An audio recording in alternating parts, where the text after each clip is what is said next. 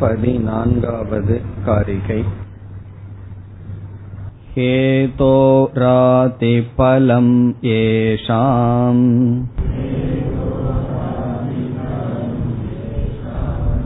आतिर्हेतुः फलस्य च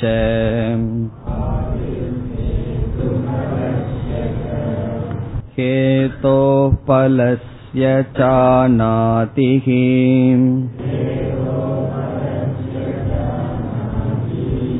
कथं तैरुपवर्ण्यते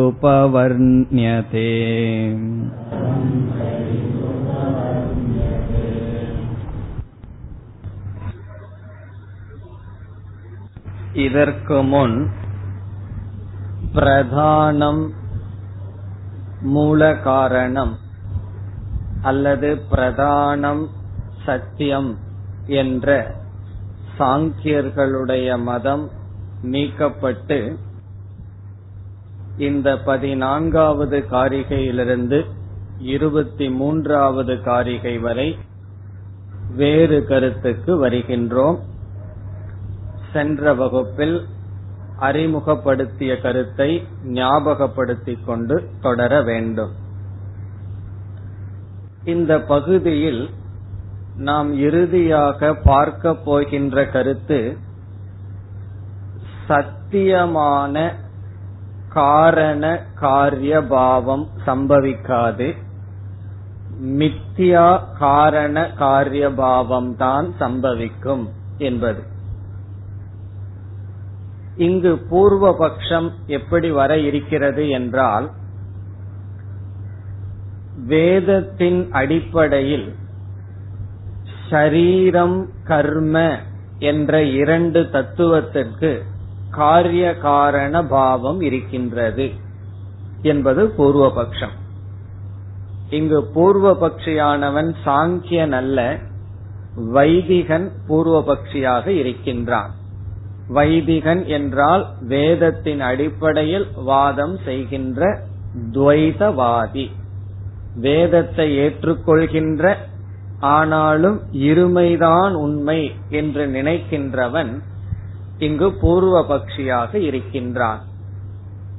இப்பொழுது முதலில் பூர்வ பக்ஷியினுடைய அபிப்பிராயம் என்ன என்று பார்க்கின்றோம்.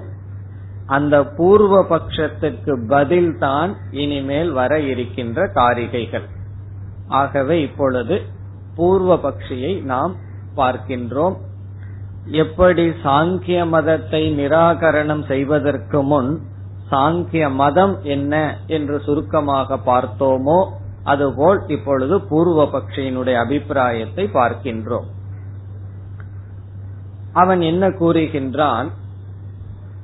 நம்முடைய இந்த ஷரீரமானது வருவதற்கு காரணம் கர்ம. கர்ம என்றால் தர்மா தர்மம். தர்மமும் அதர்மமும். தர்ம அதர்ம இந்த இரண்டும் கர்ம என்ற சொல்லில் சொல்லப்படுகின்றது வினை பயன் என்று நாம் தமிழில் கூறுகின்றோம். விதவிதமான சரீரங்களை இந்த உலகத்தில் பார்க்கின்றோம். இந்த வேறுபாட்டுக்கு காரணம் விதவிதமான பாப புண்ணியங்கள். ஆகவே பூர்வபக்ஷி என்ன சொல்கின்றான்? நம்முடைய இந்த உடல் ஷரீரம் வருவதற்கு காரணம் தர்மா தர்ம ரூபமான கர்ம பலன்கள் அல்லது கர்ம. நாம் கர்ம என்ற வார்த்தையில் இப்பொழுது குறிப்பிடுகின்றோம். பிறகு அடுத்த கேள்வி கர்மம் எப்படி தோன்றியது? இந்த சரீரம் வருவதற்கு கர்ம காரணம் என்றால் பாப புண்ணியங்கள் எப்படி ஈட்டப்பட்டது? என்ற கேள்விக்கு அவன் பதில் சொல்கின்றான் இந்த ஷரீரத்திலிருந்து பாப புண்ணியம் தோன்றியது. பாப புண்ணிய ரூபமான கர்மத்திலிருந்து ஷரீரம் தோன்றியது. இந்த ஷரீரத்திலிருந்து தான் நாம் பாப புண்ணியத்தை சம்பாதிக்கின்றோம். நமக்கு உடலே இல்லை என்றால் எப்படி பாப புண்ணியத்தை சம்பாதிப்பது? ஆகவே ஷரீரம் கர்ம. இந்த இரண்டுக்கும் காரிய காரண சம்பந்தம் இருக்கின்றது. இது சாஸ்திரத்தினுடைய அடிப்படையில். வேதமானது நல்ல கர்மங்களை செய்தால் புண்ணியம் அதற்கு தகுந்த உடல் லோகம் கிடைக்கிறது என்று சொல்கிறது. தவறான கர்மத்தை செய்தால் பாபம் வரும் அதற்கு தகுந்த உடல் லோகம் கிடைக்கின்றது என்று சொல்கிறது. பிறகு பாப புண்ணியத்தை சரீரத்திலிருந்துதான் பெற முடியும் என்றும் வேதம் சொல்கின்றது.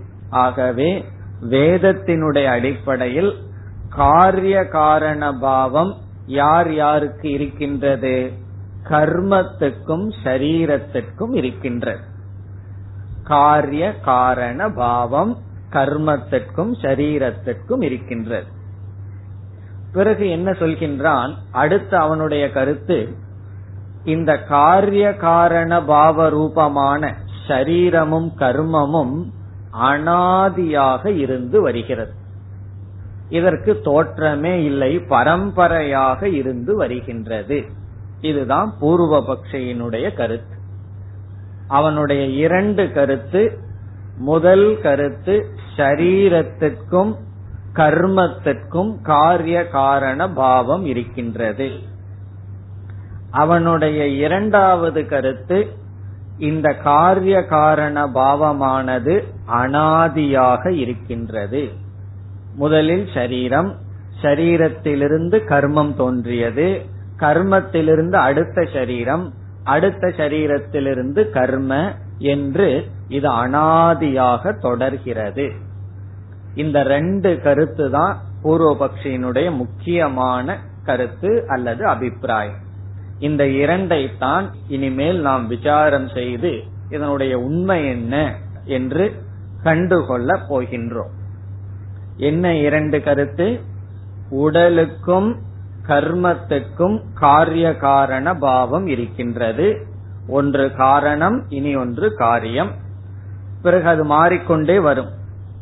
இரண்டாவது கருத்து இந்த காரிய காரண ரூபமான சம்பந்தம் அனாதியாக இருக்கின்றது. இப்ப இந்த இரண்டு கருத்தின் அடிப்படையில் பூர்வபக்ஷி என்ன சொல்கின்றான் என்றால் காரிய காரண பாவமும் அனாதியாகவும் இருக்கின்ற காரணத்தினால் இந்த பிரபஞ்சம் அல்லது சம்சாரம் சத்தியம்.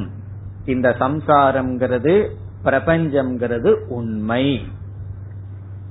பிறகு பிரம்மன் ஒன்னு இருந்ததுன்னா அதுவும் உண்மை. இங்க பூர்வ பட்சி பிரம்மன் இருக்கா இல்லையா உண்மையா பொய்யாங்கிறத பத்தி பேசவில்லை. இந்த பிரபஞ்சம் உண்மை. காரணம் என்ன? இதற்கு காரணம் இருக்கின்றது. இந்த பிரபஞ்சத்திலிருந்து சரீரம் உற்பத்தி ஆகிறது சரீரத்திலிருந்து மீண்டும் கர்ம என்று இந்த சம்சாரம் தொடர்ந்து வருகின்ற காரணத்தினால் இந்த பிரபஞ்சம் மித்தியா பொய் என்று சொல்ல முடியாது என்பது பூர்வபக்ஷம். இனி நாம் என்ன செய்ய வேண்டும்? இந்த கருத்தை தவறு என்று நாம் நிலைநாட்டப் போகின்றோம். இந்த பூர்வபக்ஷத்தை நாம் நீக்குவதன் மூலம் வேறு ஒன்றை நாம் நிலைநாட்ட இருக்கின்றோம். அது என்னவென்றால் எந்த ஒரு பொருளுக்கும் இனி ஒரு பொருளுடன் சத்தியமான உண்மையான காரிய காரண பாவத்தை நிலைநாட்ட முடியாது என்று நாம் கூறப் போகின்றோம். நம்முடைய சித்தாந்தம் என்ன? எந்த ஒரு இரண்டு பொருளுக்கும் இது காரணம் இது காரியம் என்று நிலைநாட்ட முடியாது. இவ்விதம் நாம் நிலைநாட்டுவதிலிருந்து என்ன வேறொரு கருத்தை நிலைநாட்டுகின்றோம்? இந்த பிரபஞ்சம் வெறும் தோற்றம். காரணம் என்ன? இதற்கு உண்மையான காரணம் என்பது கிடையாது என்று நாம் நிலைநாட்டப் போகின்றோம். இனி பூர்வ பக்ஷியினுடைய கருத்து என்ன? ரெண்டு கருத்து பார்த்தோம். காரிய காரண பாவம் யார் யாருக்கு? ஷரீரத்துக்கும் கர்மத்திற்கும் இரண்டாவது கருத்து இந்த காரிய காரண பாவம் அனாதி என்பது. நாம் எப்படி ஆரம்பிக்கின்றோம்? ஷரீரத்துக்கும் கர்மத்துக்கும் காரிய காரண பாவம் அனாதி என்று நீ கூற முடியாது என்று ஆரம்பிக்கின்றோம்.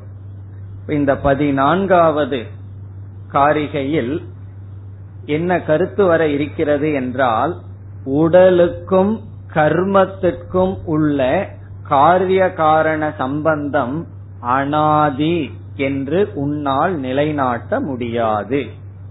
இதுதான் இந்த காரிகையினுடைய சாரம். பூர்வபக்ஷியினுடைய இரண்டு கருத்தில் இரண்டாவது கருத்தை நாம் முதலில் எடுத்துக்கொண்டு நீக்குகின்றோம். இனிமேல் வருகின்ற காரிகைகளில் முதல் கருத்தை நாம் எடுத்துக்கொண்டு நீக்கப் போகின்றோம். முதல் கருத்து என்ன? உடலுக்கும் கர்மத்திற்கும் காரிய காரண பாவம் இல்லை என்று. இப்ப இந்த இடத்தில் கவனிக்கத்தக்கது என்னவென்றால் நாமே பல இடங்களில் கர்மத்துக்கும் உடலுக்கும் காரிய காரண பாவத்தை கூறுவோம் கூறியுள்ளோம் கூறவும் போகின்றோம். இது வேதாந்தத்தில் ஏற்றுக்கொண்ட கருத்துதான்.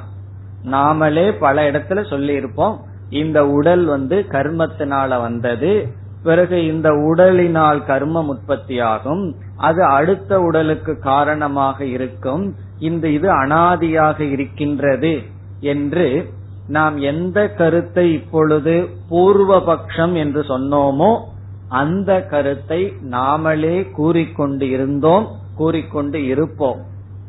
பிறகு ஏன் இத பூர்வபக்ஷம்னு சொல்லி இங்கு கௌடபாதர் இதை நீக்குகிறார் என்றால் பூர்வபக்ஷி என்ன கூறுகின்றான்? இந்த காரிய காரண பாவமும் அனாதியும் சத்தியம் என்பது பூர்வபக்ஷம். நம்முடைய கருத்து இது மித்யா. இது சத்தியம் அல்ல இது பொய்யான காரிய காரண பாவம். பிறகு இந்த அனாதி என்பதும் உண்மையல்ல. அறிவின் துணை கொண்டு விசாரம் செய்து பார்த்தால் இது அறிவுக்கு நிற்காது. அனிர்வச்சனீயமாக இருக்கும். இது உண்மையல்ல. இந்த காரிய காரண பாவமும் பிறகு அனாதி என்ற கருத்தும் மித்யா மித்யாவான அனாதி மித்யாவான காரிய காரண பாவம். ஆகவே நாம் இதை நீக்குகின்றோம். இதனுடைய கருத்தெல்லாம் நமக்கு மேல் போக போகத்தான் விளங்க போகிறது. ஆரம்பத்துல கொஞ்சம் வேகாத்தான் இருக்கும். புரிஞ்ச மாதிரி இருக்கும். யோசிச்சு பார்த்தா புரியாத மாதிரி இருக்கும். மேலே செல்ல செல்ல நாம் எப்படி விசாரம் செய்கின்றோம்? எப்படி நாம் வாதம் செய்கின்றோம் என்ற கருத்தெல்லாம் நமக்கு புரியும். இனி நாம் காரிகைக்குள் செல்ல வேண்டும். இந்த காரிகையில் மூன்று சொற்கள் இருக்கின்றது. அந்த மூன்று சொற்கள் ஏற்கனவே நமக்கு பழக்கமான சொற்கள். ஆனால் அதற்கு அர்த்தம் முற்றிலும் வேறான அர்த்தம். ஆகவே முதலில் அந்த மூன்று சொற்களை அறிமுகப்படுத்தி அந்த மூன்று சொற்களுக்கு இந்த இடத்தில் என்ன பொருள் என்று கூறிவிடுகின்றேன். அப்பொழுதுதான் வருகின்ற இரண்டு காரிகைகள் நமக்கு நன்கு புரியும். இப்ப முதல் சொல் இந்த காரிகைக்குள் நாம் பார்க்க போகின்ற முதல் சொல் ஹேதுகு. ஹேதுகு என்பது முதல் சொல். ஹேதுகுங்கிறதுக்கு என்ன அர்த்தம்? ஞாபகம் இருக்கோ? ஹேது. என்றால் என்ன பொருள்? சாதாரணமாக. காரணம் என்று சாதாரணமான பொருள். கேதுகுன்னு சொன்னா காரணம். எப்படி? புகையானது நெருப்பு இருக்க ஹேது என்றெல்லாம் நாம் படித்திருக்கின்றோம். ஆனால் இந்த இடத்தில் இனி பார்க்கின்ற காரிகைகளில் மட்டும் ஹேதுகு என்ற சொல்லுக்கு கர்ம என்பது பொருள். கர்ம தர்மா தர்ம ரூபமான கர்ம ஹேது என்ற சொல்ல நீங்க இனி படிக்கும் பொழுது கர்ம. கர்ம என்று சொன்னால் வினை பயன் தர்ம அதர்ம ரூபமான வினை பயன் அல்லது பாப புண்ணிய ரூபமான கர்ம.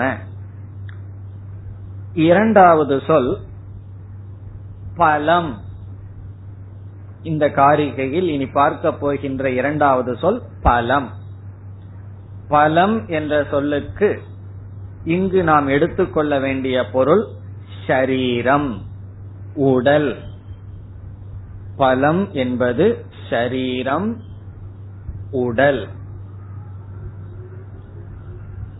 இப்ப ஹேது என்ற சொல்லுக்கு என்ன பொருள்? கர்ம. பலம் என்ற சொல்லுக்கு பொருள் சரீரம். இனி மூன்றாவது சொல் ஆதிகி ஆதிகி என்பது மூன்றாவது சொல்.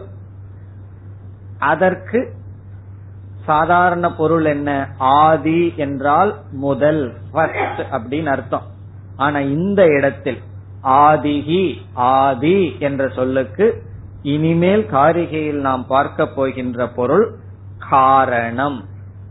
காஸ் காரணம்.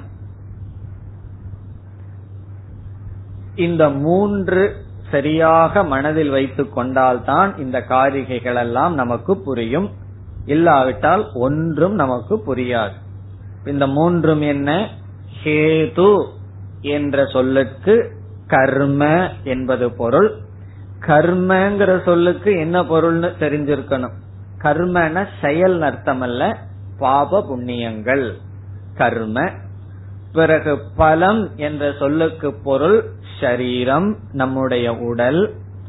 பிறகு ஆதிகி என்ற சொல்லுக்கு பொருள் காரணம். இப்ப இந்த அறிவுடன் நாம் முதல் வரிக்கு செல்லலாம். பதினான்காவது காரிகையில் பூர்வ பக்ஷியினுடைய மதமானது குறிப்பிடப்படுகிறது. இப்ப முதல் வரியில் கௌடபாதர் என்ன செய்கின்றார்? பூர்வ பக்ஷியினுடைய கருத்தை குறிப்பிடுகிறார். அவனுடைய கருத்து என்ன? ஹேதோராதி பலம் ஏஷாம்.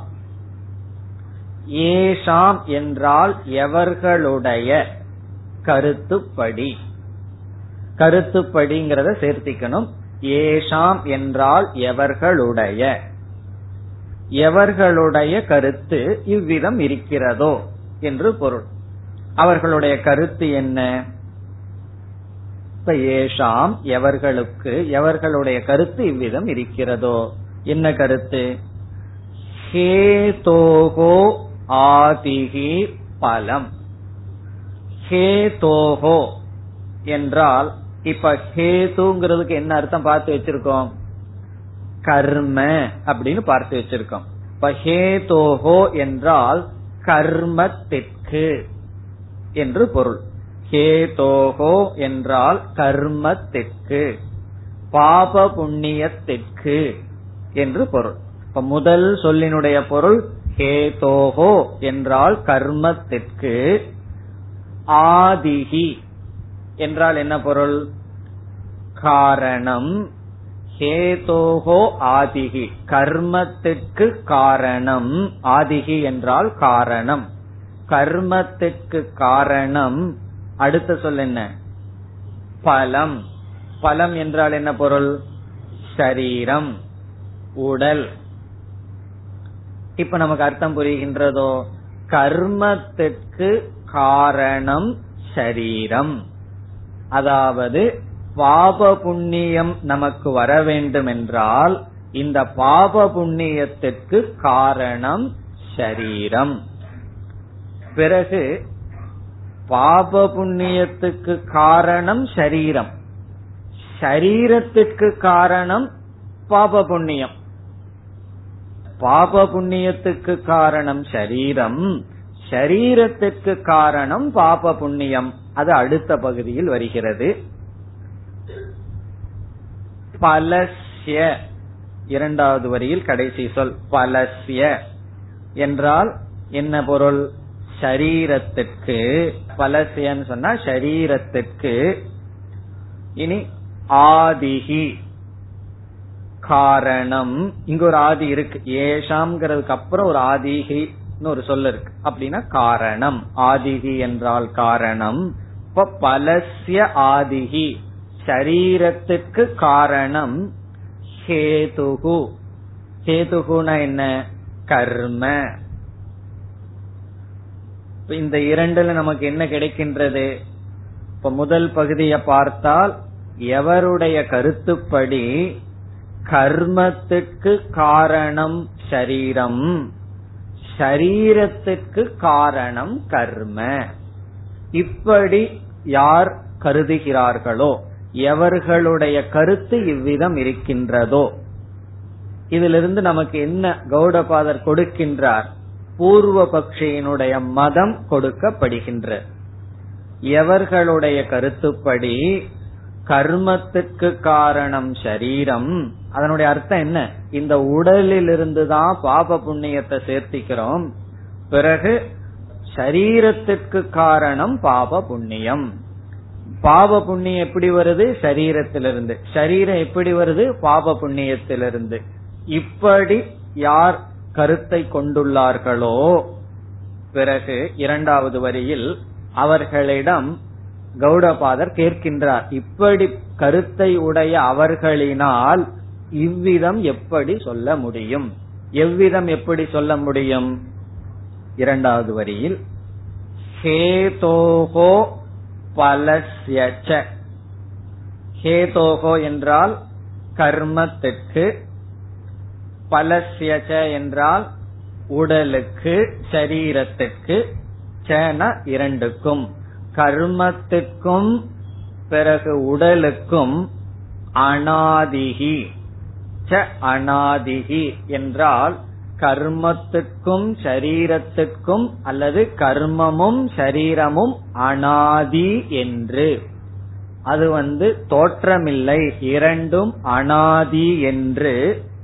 கதம் எப்படி தைகி அவர்களால் இப்படிப்பட்ட கருத்தையுடைய அவர்களால் உபவர்ணியதே கூற முடியும். உபவர்ணியதே என்றால் கூற முடியும். இப்படி கருத்தை கொண்ட எவர்களுடைய கருத்து இப்படி இருக்கிறதோ அவர்களால் எப்படி உடலுக்கும் கர்மத்துக்கும் அனாதி. உடலும் கர்மமும் அனாதி என்று சொல்ல முடியும். அதாவது இப்படி கருத்தை உடைய அவர்களால் உடலும் கர்மமும் அனாதி என்று சொல்ல முடியாது. இவ்வளவுதான் சொல்கிறார். அது ஏன் சொல்ல முடியாதுங்கிறதெல்லாம் கௌடபாதர் சொல்லவில்லை. சங்கராச்சாரியாருக்கு விட்டு விட்டார். வந்து விளக்கம் செல்பவர்கள் அதை செய்யட்டும்னு விட்டு விட்டார் ஆகவே நம்ம பார்க்கணும் ஏன் அவர்களால் அனாதி என்று சொல்ல முடியாது என்று. இனி இந்த ஸ்லோகத்துக்கு விளக்கத்தை பார்க்கலாம். அதாவது இங்கு என்ன சொல்லப்பட்டுள்ளது? எவர்களுடைய கருத்துப்படி கர்மத்திலிருந்து உடல் வருகிறது உடலிலிருந்து கர்மம் வருகின்றது என்று இருக்கிறதோ இப்படிப்பட்ட கொள்கையை யார் கொண்டிருக்கிறார்களோ அவர்களால் உடலும் கர்மமும் அனாதி என்று சொல்ல முடியாது. நம்ம ஏற்கனவே ரெண்டு கருத்தை பார்த்திருக்கோம்.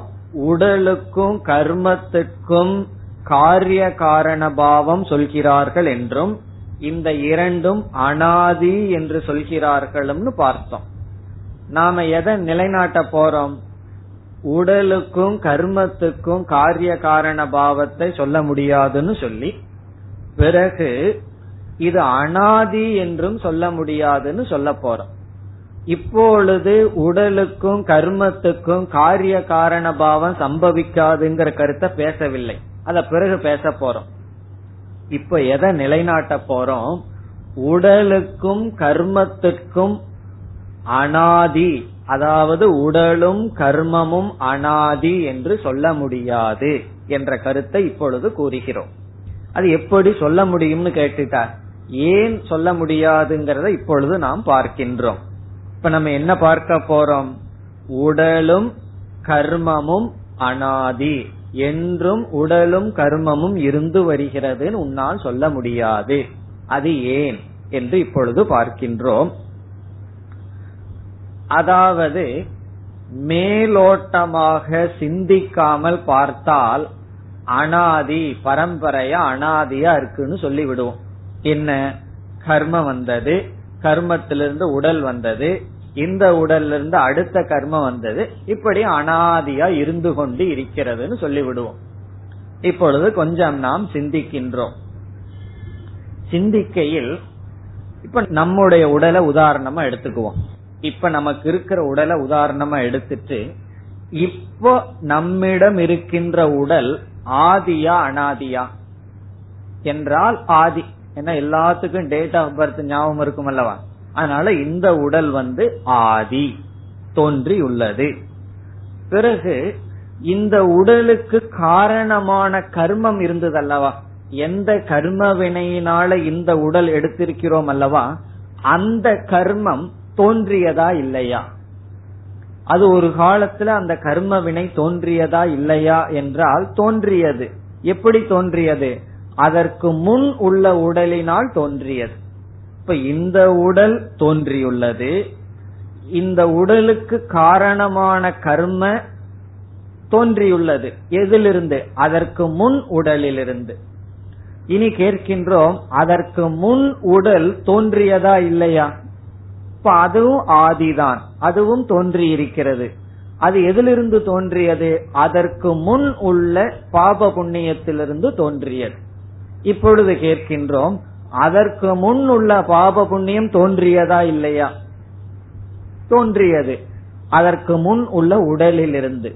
இப்படி பார்த்தால் ஒவ்வொரு உடலும் ஒவ்வொரு கர்மமும் ஆதி தோன்றியுள்ளது. ஒவ்வொரு உடலும் ஒவ்வொரு கர்மமும் தனித்தனியாக பார்த்தால் அது தோன்றியதாக இருக்கிறது. பிறகு நீ எதை போய் அனாதி என்று சொல்கின்றாய்? ஒவ்வொரு உடலையும் எடுத்து பார்த்தால் தோன்றியிருக்கிறது. ஒவ்வொரு கர்மத்தையும் எடுத்து பார்த்தால் அது தோன்றி இருக்கிறது இப்பொழுது நாம் கேட்கின்றோம் அனாதி என்று நீ சொல்கிறாயே எதை போய் நீ அனாதின்னு சொல்கிறாய்? அவனால ஒரு பதிலும் சொல்ல முடியாது. பிறகு சில காரிகைகளுக்கு பிறகு அவன் சொல்ல போறான் நான் இந்த பரம்பரைய அனாதின்னு சொல்லுவேன் அப்படின்னு சொல்ல போறான். அதற்கு நாம் பதில் சொல்ல போறோம் பரம்பரை அப்படிங்கிறது ஒரு வஸ்துவே அல்ல ஒரு பொருள் அல்ல அதனுடைய மனசில் இருக்கிற கற்பனை. இந்த பதில் இங்க வரல. இனி உங்களுக்கு வரலாம் மனசுல நாங்க அந்த பரம்பரைய சொல்றமேனு வந்து விட்டால் இத பூர்வபக்ஷி சொல்ல போறான் இவனா பூர்வ பக்ஷிய இந்த மாதிரி நம்ம சொல்ல வைக்க போறோம். இப்படி எல்லாம் கேள்வி கேட்டு கடைசியில் அவனை என்ன சொல்ல வைப்போம்? நான் வந்து ஒவ்வொரு சரீரத்தையும் ஒவ்வொரு கர்மத்தையும் அனாதின்னு சொல்ல முடியாது. இந்த பரம்பரைய அனாதின்னு சொல்றேன்னு அவனை நாம சொல்ல வச்சு பிறகு ஒரு கேள்வி கேட்போம். பரம்பரை அப்படிங்கறது ஒரு பொருளா? உன்னுடைய கற்பனை நம்முடைய கற்பனை தான் பரம்பரைங்கிறது. ஆகவே அனாதி என்று உனக்கு சொல்வதற்கு எங்கு பொருள் இருக்கிறதுன்னு கேட்க போறோம். அனாதின்னு ஒரு வார்த்தையை சொல்றான். ஏதோ ஒன்று அனாதி. அனாதினா பெறப்பட்டது என்றும் உள்ளது. ஆதி இல்லாதது தோற்றம் இல்லாததுன்னு ஒரு வார்த்தையை சொல்லி அதற்கு ஒரு நீ பொருள் சொல்லணும். அந்த பொருள் நீ எதை சொல்ல போகின்றாய்? உன்னால சொல்ல முடியாது. ஆகவே முதல் கருத்து என்ன? சரீரத்துக்கும் கர்மத்துக்கும் காரிய காரண பாவம் இருக்கா இல்லையாங்கிறது பிறகு பார்க்கலாம். காரிய காரண பாவம் இருக்குன்னு நீ சொல்லிட்டு அனாதியா இருக்குன்னு சொன்னாயே அந்த அனாதின்னு சொல்ல முடியாது. அதுக்கு காரணம் என்ன? நீ என்ன சொல்லி இருக்கின்றாய் அல்லது உன்னுடைய கருத்து என்ன? உடலிலிருந்து கர்மம் தோன்றியதுன்னு சொல்லியிருக்க அப்ப கர்மத்துக்கு தோற்றத்தை சொல்லியிருக்கேன். அந்த கர்மத்திலிருந்து உடல் தோன்றியதுன்னு சொல்லி இருக்கின்றாய். இப்படிப்பட்ட கொள்கை உடைய உனக்கு. அதாவது கர்மத்துக்கும் தோற்றத்தை சொல்ற உடலுக்கும் தோற்றத்தை சொல்கின்றாய். உடலிலிருந்து கர்மன்னு சொல்ற கர்மத்திலிருந்து உடல்னு சொல்கின்றாய். ஒவ்வொரு உடலையும் கர்மத்தையும் எடுத்து பார்த்தா அது தோன்றியதாக ஆதியாக இருக்கிறது.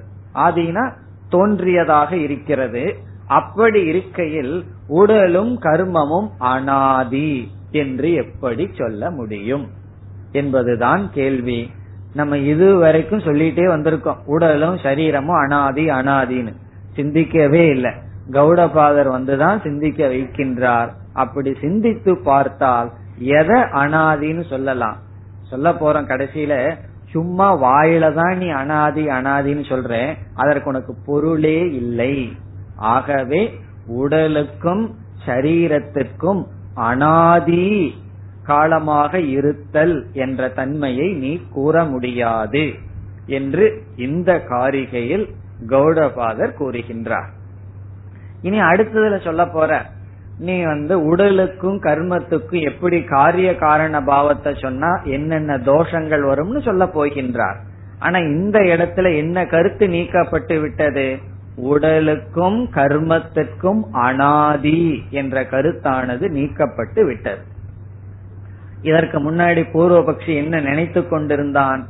உடலிலிருந்து கர்மம் வந்துச்சு. கர்மத்திலிருந்து உடல் வந்துச்சு. இது அனாதியா நடந்து கொண்டிருக்கு. இப்படி இருக்கையில இங்க எங்க மித்தியா வந்தது? எதை போய் நீங்க பொய்ன்னு சொல்லி கொண்டிருக்கிறீர்கள் என்று நம்மிடம் கேட்டான். காரணம் என்ன? உன்னுடைய கொள்கைப்படி உடலிலிருந்து கர்ம கர்மத்திலிருந்து உடல். இப்பொழுது நான் ஒவ்வொரு கர்மத்தையும் உடலையும் எடுத்தெடுத்து பார்க்கிறேன். அப்படி பார்த்தால் ஒவ்வொரு உடலும் ஒவ்வொரு கர்மமும் ஆதி. இந்த இடத்துல ஆதின்னு சொன்னா என்ன அர்த்தம்? தோன்றியுள்ளது. அப்படி இருக்கையில் உன்னால் எப்படி கர்மமும் உடலும் அனாதி என்ற வார்த்தையை சொல்ல முடியும் என்பது கேள்வி. இந்த இடத்துல எப்படி சொல்ல முடியும்னு இவர் கேள்வி கேட்கல. உன்னால சொல்ல முடியாது. நீ எப்படியப்பா சொல்கின்றாய்? என்ற கேள்வியில் என்ன செய்கின்றார்? உடலும் கர்மமும் அனாதி அல்ல என்று நிலைநாட்டுகின்றார். பொய்யா அனாதின்னு சொல்லிட்டோம்னா நம்ம பேசாம இருந்துருவோம். நீ உண்மையா அனாதி? அனாதிங்கிற வார்த்தை சத்தியம் என்றால் நம்ம அனாதின்னு வார்த்தை சொல்றையே அதுக்கு எங்க பொருள்னு கேக்கிறோம். எந்த உடலை அனாதின்னு சொல்ற? எந்த கர்மத்தை அனாதின்னு சொல்றேன்னு கேட்டா நம்ம உடனே அதுக்கு முன்னத்த கர்மத்தை சொல்லிடுவோம் அதை சொன்னீங்கன்னா அதற்கு முன்னத்த உடலை சொல்லிக்கொண்டே போவோம். ஆகவே அனாதி என்று சொல்ல முடியாது. அதுதான் இந்த காரிகையினுடைய சாரம். இப்பொழுது மீண்டும் காரிகையை பார்த்தால் இதுல கௌடபாதர் வந்து ஹேது ஆதி பலம்ங்கிற வார்த்தையெல்லாம் போட்டிருக்கார். அதை சரியாக புரிந்து கொண்டால் ஹேதோகோ ஆதிகி பலம். பூர்வபக்ஷியினுடைய கருத்து. வார்த்தை கருத்து தான் நம்ம மீண்டும் ஞாபகப்படுத்துவதற்காக பார்க்கின்றோம். கர்மத்துக்கு காரணம் உடல் பலசிய ஆதிகி ஹேதுகு உடலுக்கு காரணம் கர்ம இப்படி அவர்களுக்கு கொள்கை இருக்கின்றதோ அவர்களால் ஹேதோகோ பலசியச்ச கர்மத்துக்கும் உடலுக்கும் அனாதிகி தோற்றமற்றது அனாதியாக இருக்கின்றது என்று அவர்களால் கதம் உபவர்ணியதே எப்படி சொல்ல முடியும்? இப்ப இதுல இருந்து நமக்கு என்ன கிடைச்சிருக்கு என்றால் இந்த உடலுக்கும் கர்மத்துக்கும் உள்ள காரிய காரண சம்பந்தம் அனாதியா இருக்குன்னு உன்னால சொல்ல முடியாது. உடலும் கர்மமும் காரிய காரண பாவத்துடன் அனாதியாக இருந்து கொண்டு வந்தது என்று சொல்ல முடியாது. ஆனா நம்ம இத சொல்லியிருக்கோம். எந்த கோணத்துல சொல்லியிருக்கோம்? இது மித்யா பிரவாகமாக இருந்து வந்ததுன்னு சொல்லியிருக்கோம். பூர்வ பக்ஷி வந்து என்னைக்கு சத்தியம்னு சொல்றானோ அப்பொழுது இந்த கேள்வியை நாம் கேட்டு உன்னால் கூற முடியாது. பிறகு பூர்வபக்ஷி நம்ம கிட்டையும் கேட்கலாம். உன்னாலும் கூற முடியாத பொழுது நீ எதற்கு கூறினாய்னா? கூற முடியாதுதான். ஏதோ சொல்லி வச்சோம் நாங்க அப்படின்னு தான் நம்ம சொல்ல போறோம். கடைசியில இந்த உலகத்துல எதையும் இப்படித்தான் நிர்ணயிக்க முடியாது என்று நாங்கள் நிர்ணயம் செய்துள்ளோம். அதான் அனிர்வச்சனீயம்னு மித்தியாவுக்கு லட்சணம் கொடுத்திருக்கோம். இதுதான் அப்படின்னு ஒரு லட்சணம் கொடுத்துட்டா அது சத்தியமாகிவிடும். ஆகவே நாங்கள் இது பொய்யான பிரவாகம். இந்த அனாதிங்கிறது சத்தியம் அல்லங்கிறது நம்முடைய கருத்து. பூர்வபக்ஷி சத்தியம் என்று சொல்ல வரும் பொழுது இந்த கேள்வியை நாம் கேட்டு உன்னால் அனாதி என்று சொல்ல முடியாது என்று நாம் பதில் கூறினோம். இனி அடுத்த காரிகைக்கு செல்லலாம். हेतोरातिपलम् येषाम्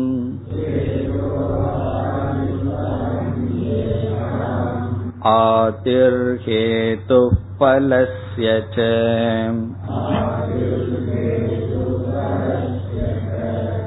तथा जन्म भवेत्तेषाम्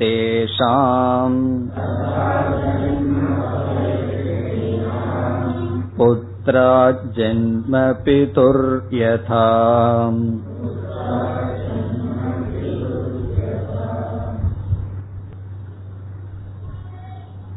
இனிமேல் பூர்வபக்ஷியினுடைய கருத்தான உடலுக்கும் கர்மத்துக்கும் காரிய காரண பாவம் இருக்கின்றது என்பதை நீக்கப் போகின்றோம் உடலுக்கும் கர்மத்திற்கும் காரிய காரண பாவம் இருக்கின்றது என்பது தவறு என காட்டப் போகின்றோம்.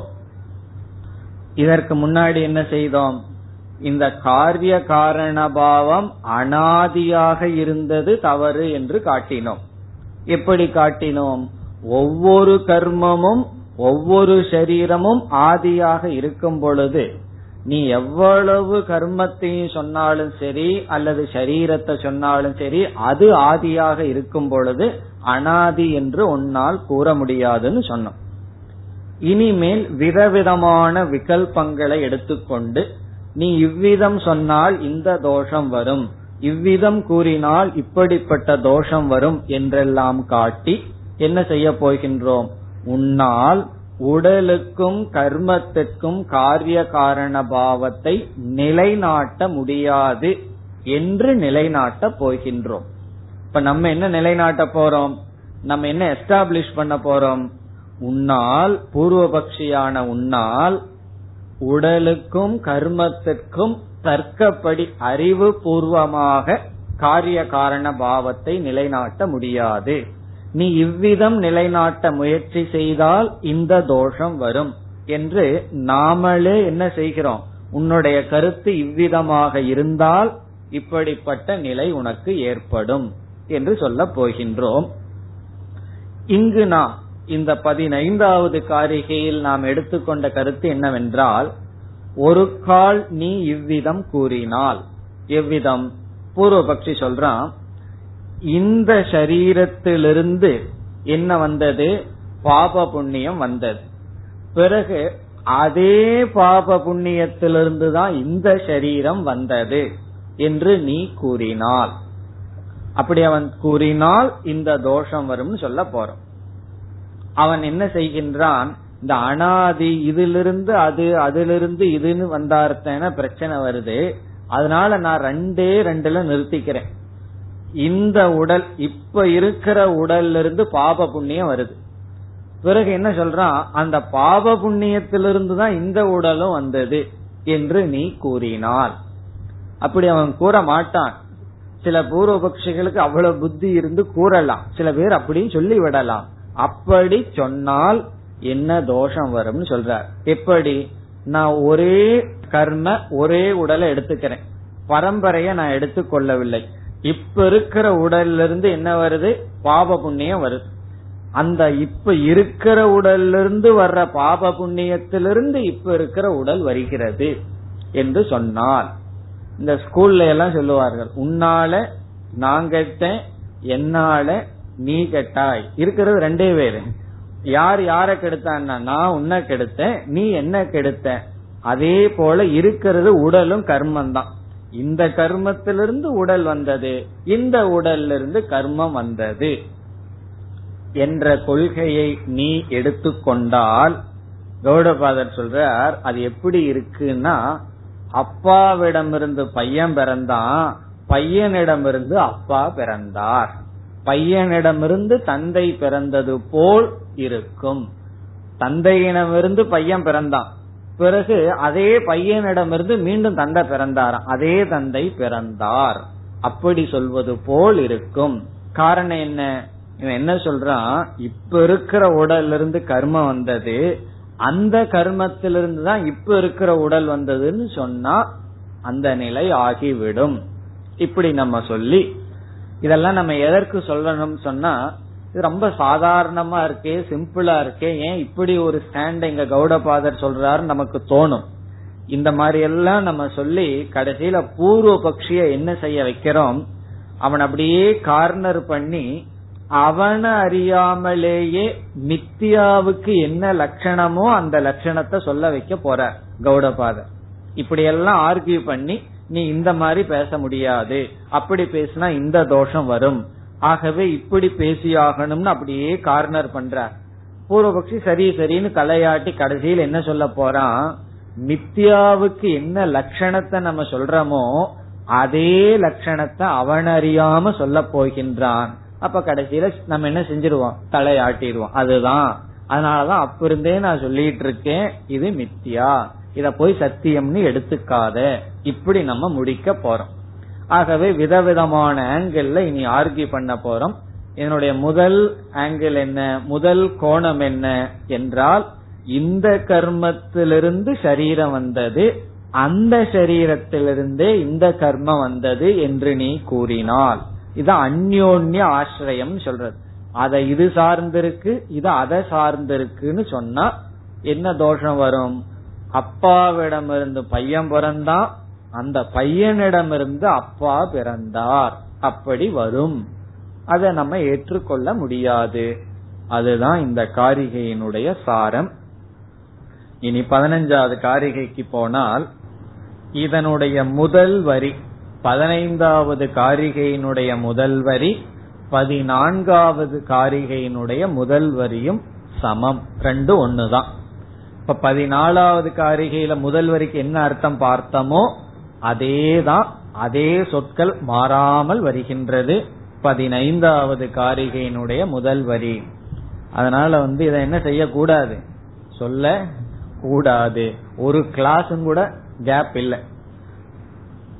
அதாவது முதல் வரியில் என்ன சொன்னார்? இப்படி உன்னுடைய கொள்கை இருந்தால் பிறகு இப்படி சொல்லிட்டு கௌடபாதரே மனசுல வச்சுக்கிறார். இப்படி ஒரு கொள்கையை நீ வச்சுட்டு பரம்பரைன்னு நீ மனசுல சொல்ல முடியாது. ஏன்னா முதல் காரிகையில நான் என்ன பண்ணிட்டேன்?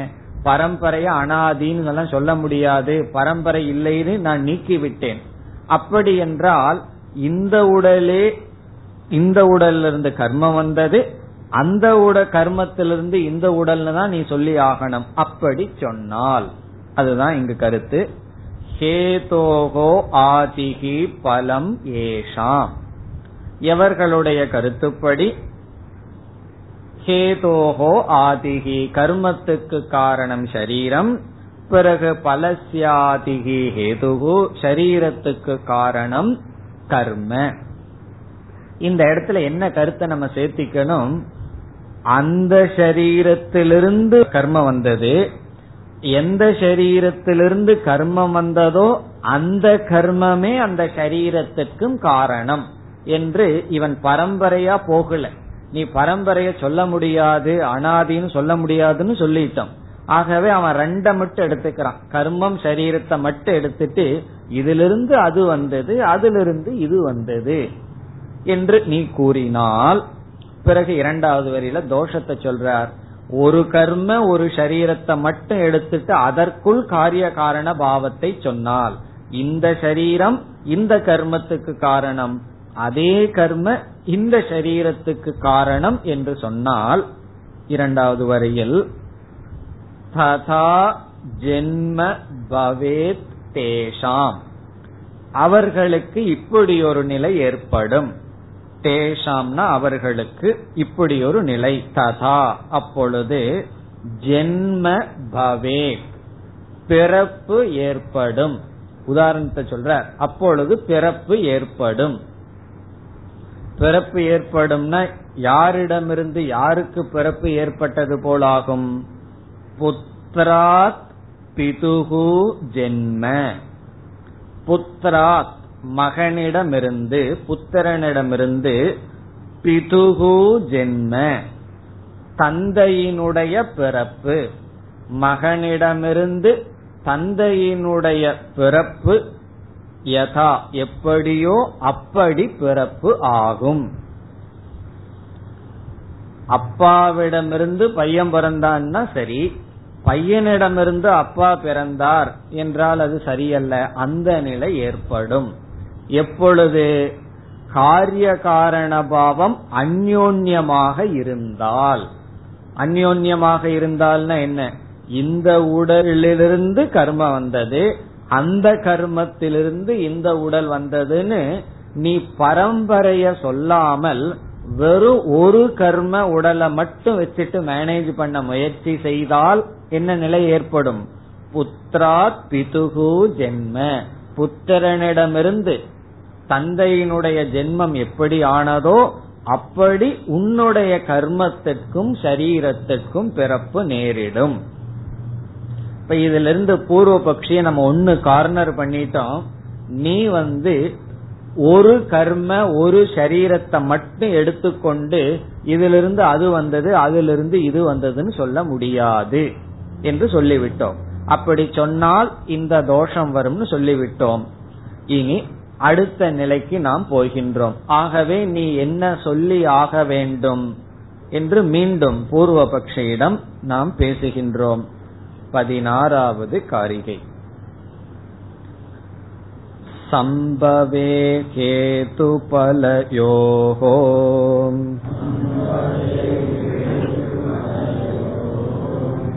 एषितव्यः क्रमस्त्वया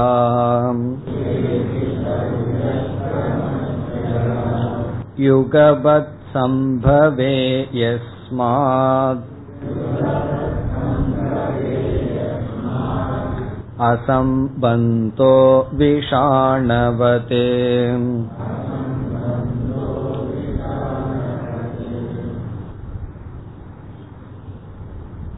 இனி நாம் என்ன செய்ய போகின்றோம் பூர்வபக்ஷியிடம் ஒரு நிபந்தனை ஒன்று கூறுகின்றோம் காரிய காரண பாவத்தை ஏதாவது இரண்டுக்கு நீ நிலைநாட்ட வேண்டும் என்றால் இந்த இடத்துல சரீரம் கர்ம இது மட்டுமல்ல ஏதாவது இரண்டு பொருளை எடுத்துக்கொண்டு இந்த ரெண்டு பொருளுக்குள் இது காரணம் இது காரியம் என்று நிலைநாட்ட வேண்டும் என்றால் நீ கண்டிப்பாக ஒரு நியதியை கையாள வேண்டும் என்று ஒரு நியதிய சொல்ல போற.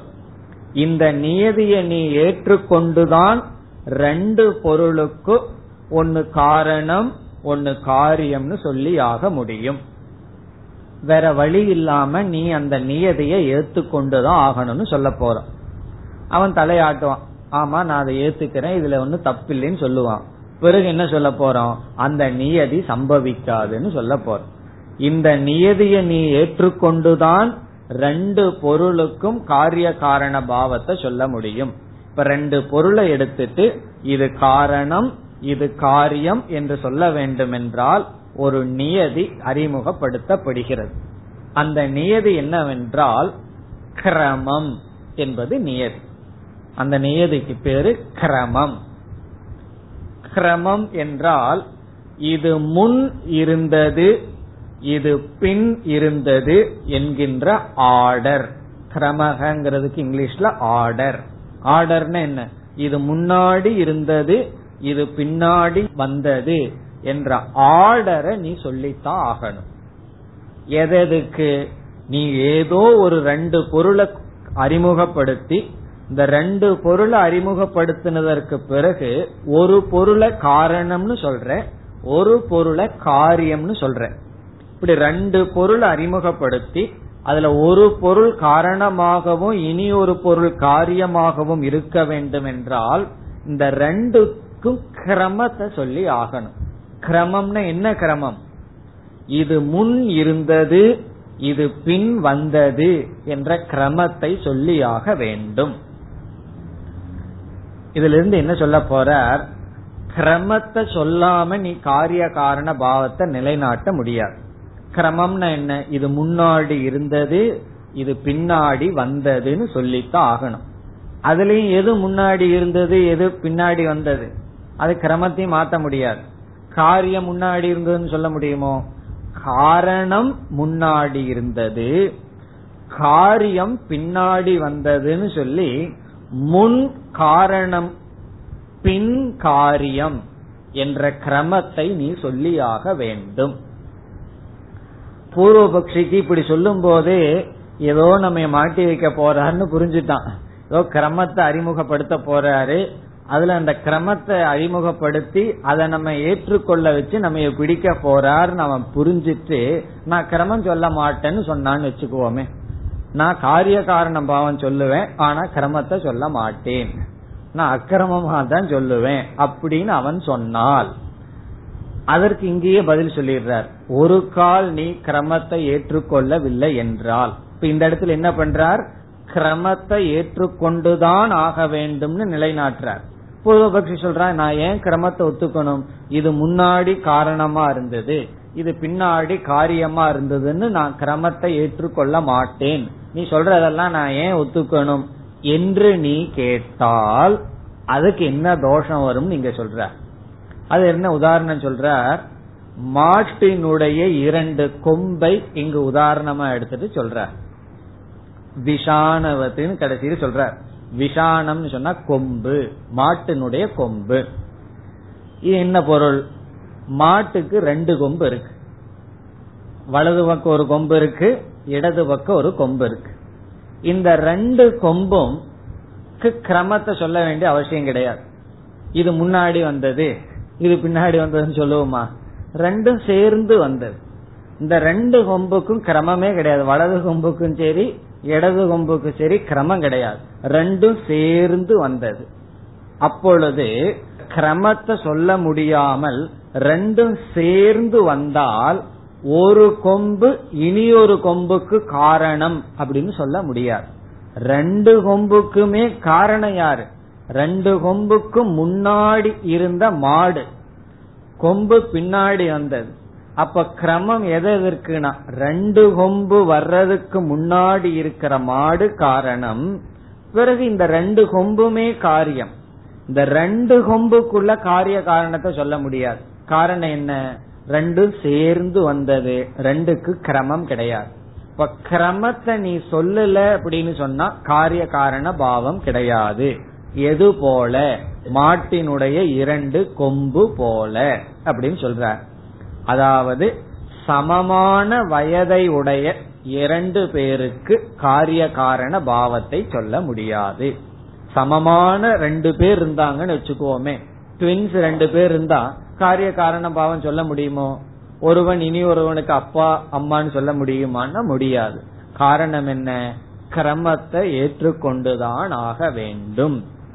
கிரமத்தை நீ ஏற்றுக்கொள்ளாமல் காரிய காரணமும் சேர்ந்து வந்ததுன்னு நீ கூறினால். அதாவது அவன் என்ன சொல்லலாம்? கர்மமும் சரீரமும் சேர்ந்து வந்தது. நீ மாறி மாறி சொன்னாத்தேன ஏதோ ஒரு இடத்துல தவறு கண்டுபிடிக்கிற. உடலும் உடனே வந்தது. உடனே கர்மமும் சேர்ந்து வந்ததுன்னா என்ன சொல்ல போறார்? உடலுக்கும் கர்மத்துக்கும் காரிய காரண பாவம் கிடையாது. காரணம் என்ன? ரெண்டு தான் சேர்ந்து வந்திருக்கே. ரெண்டு சேர்ந்து வரும்போது ஒன்னு இனி ஒன்னுக்கு எப்படி காரிய காரணமாகும்? எதை போல?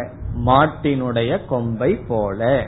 மாட்டினுடைய கொம்பு சேர்ந்து வந்ததுனால ஒரு கொம்பு இனி ஒரு கொம்புக்கு காரணமோ காரியமோ அல்ல. ஆகவே என்னன்னா நீ கண்டிப்பாக கிரமத்தை கூறித்தான் ஆக வேண்டும் சொல்லுவோம்.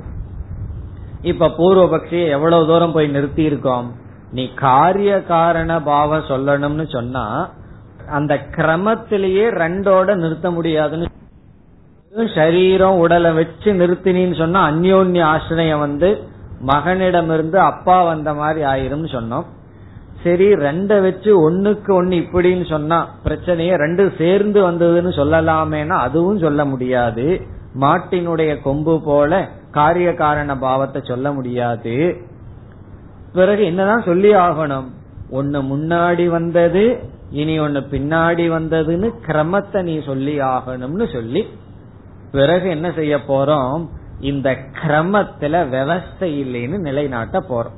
இந்த கிரமத்துல ஒரு அக்கிரமம் இருக்குன்னு சொல்லி விவஸ்தை இல்லைன்னு சொல்லி ஆகவே நீ எந்த விதத்திலும் உன்னால் என்ன செய்ய முடியாது? காரிய காரண பாவத்தை சொல்ல முடியாதுன்னு சொல்லிட்டு போவோம். கடைசியில் அவன் ஒரு உதாரணம் சொல்ல போறான்.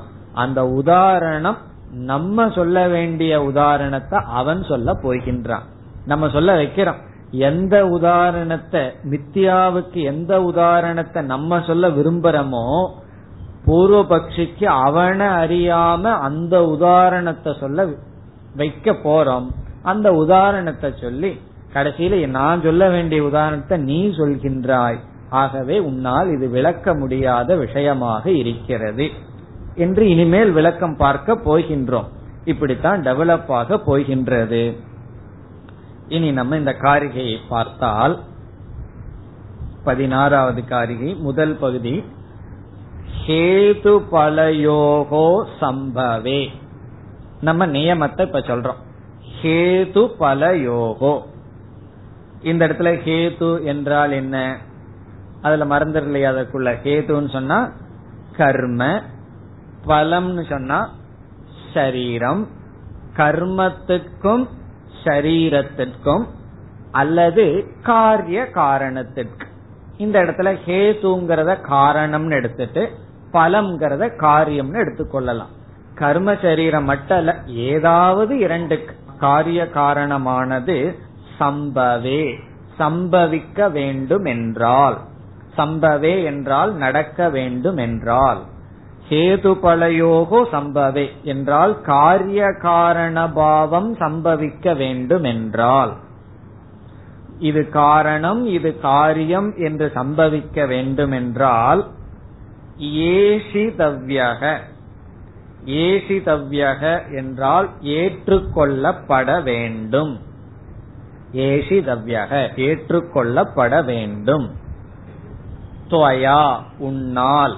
துவயான்னு சொல்லி பூர்வபக்ஷியை பார்த்து சொல்ற கௌடபாதர் உன்னால் ஏஷிதவ்யக உன்னால் ஏற்றுக்கொள்ளப்பட வேண்டும். என்ன? கிரமக. கிரமமானது ஏற்றுக்கொள்ளப்பட வேண்டும். எதற்கு ஏற்றுக்கொள்ளப்பட வேண்டும் கிரமம்? காரிய காரண பாவம் சம்பவிக்க. இது காரணம் இது காரியம் என்று இரண்டு பொருளை நீ குறிப்பிட்டால் ரெண்டு பொருளை நம்ம கிட்ட அறிமுகப்படுத்தி இது காரணம் இது காரியம்னு நீ சொல்ல வேண்டும் என்றால் நீ கண்டிப்பாக கிரமத்தை கூறியாக வேண்டும். இவன் சொல்றான் நான் கிரமம் சொல்ல மாட்டேன் என்றால் இரண்டாவது வரியில சொல்லுவார் மாட்டு கொம்பை போல இரண்டு கொம்பை போல ஒன்றுக்கு ஒன்று காரிய காரண பாவம் சொல்ல முடியாது. அப்ப இந்த முழு காரிகையினுடைய சாரம் என்ன? நீ காரிய காரண பாவம் இரண்டு பொருளுக்குள் கூற வேண்டுமென்றால் கிரமத்தை ஏற்றுக்கொண்டுதான் ஆக வேண்டும். கிரமம்னு எப்படிப்பட்ட கிரமம்? இது முன் இருக்கிறது இது பின் வந்தது என்ற கிரமத்தை சொல்லித்தான் ஆக வேண்டும். அதுதான் சாரம். மேற்கொண்டு அடுத்த வகுப்பில் தொடரலாம். ॐ पूर्णमधः पूर्णमिधम् पूर्णात् पूर्णमुदच्छते पूर्णस्य पूर्णमादाय पूर्णमेवावशिष्यते ॐ शान्ति शान्ति शान्तिः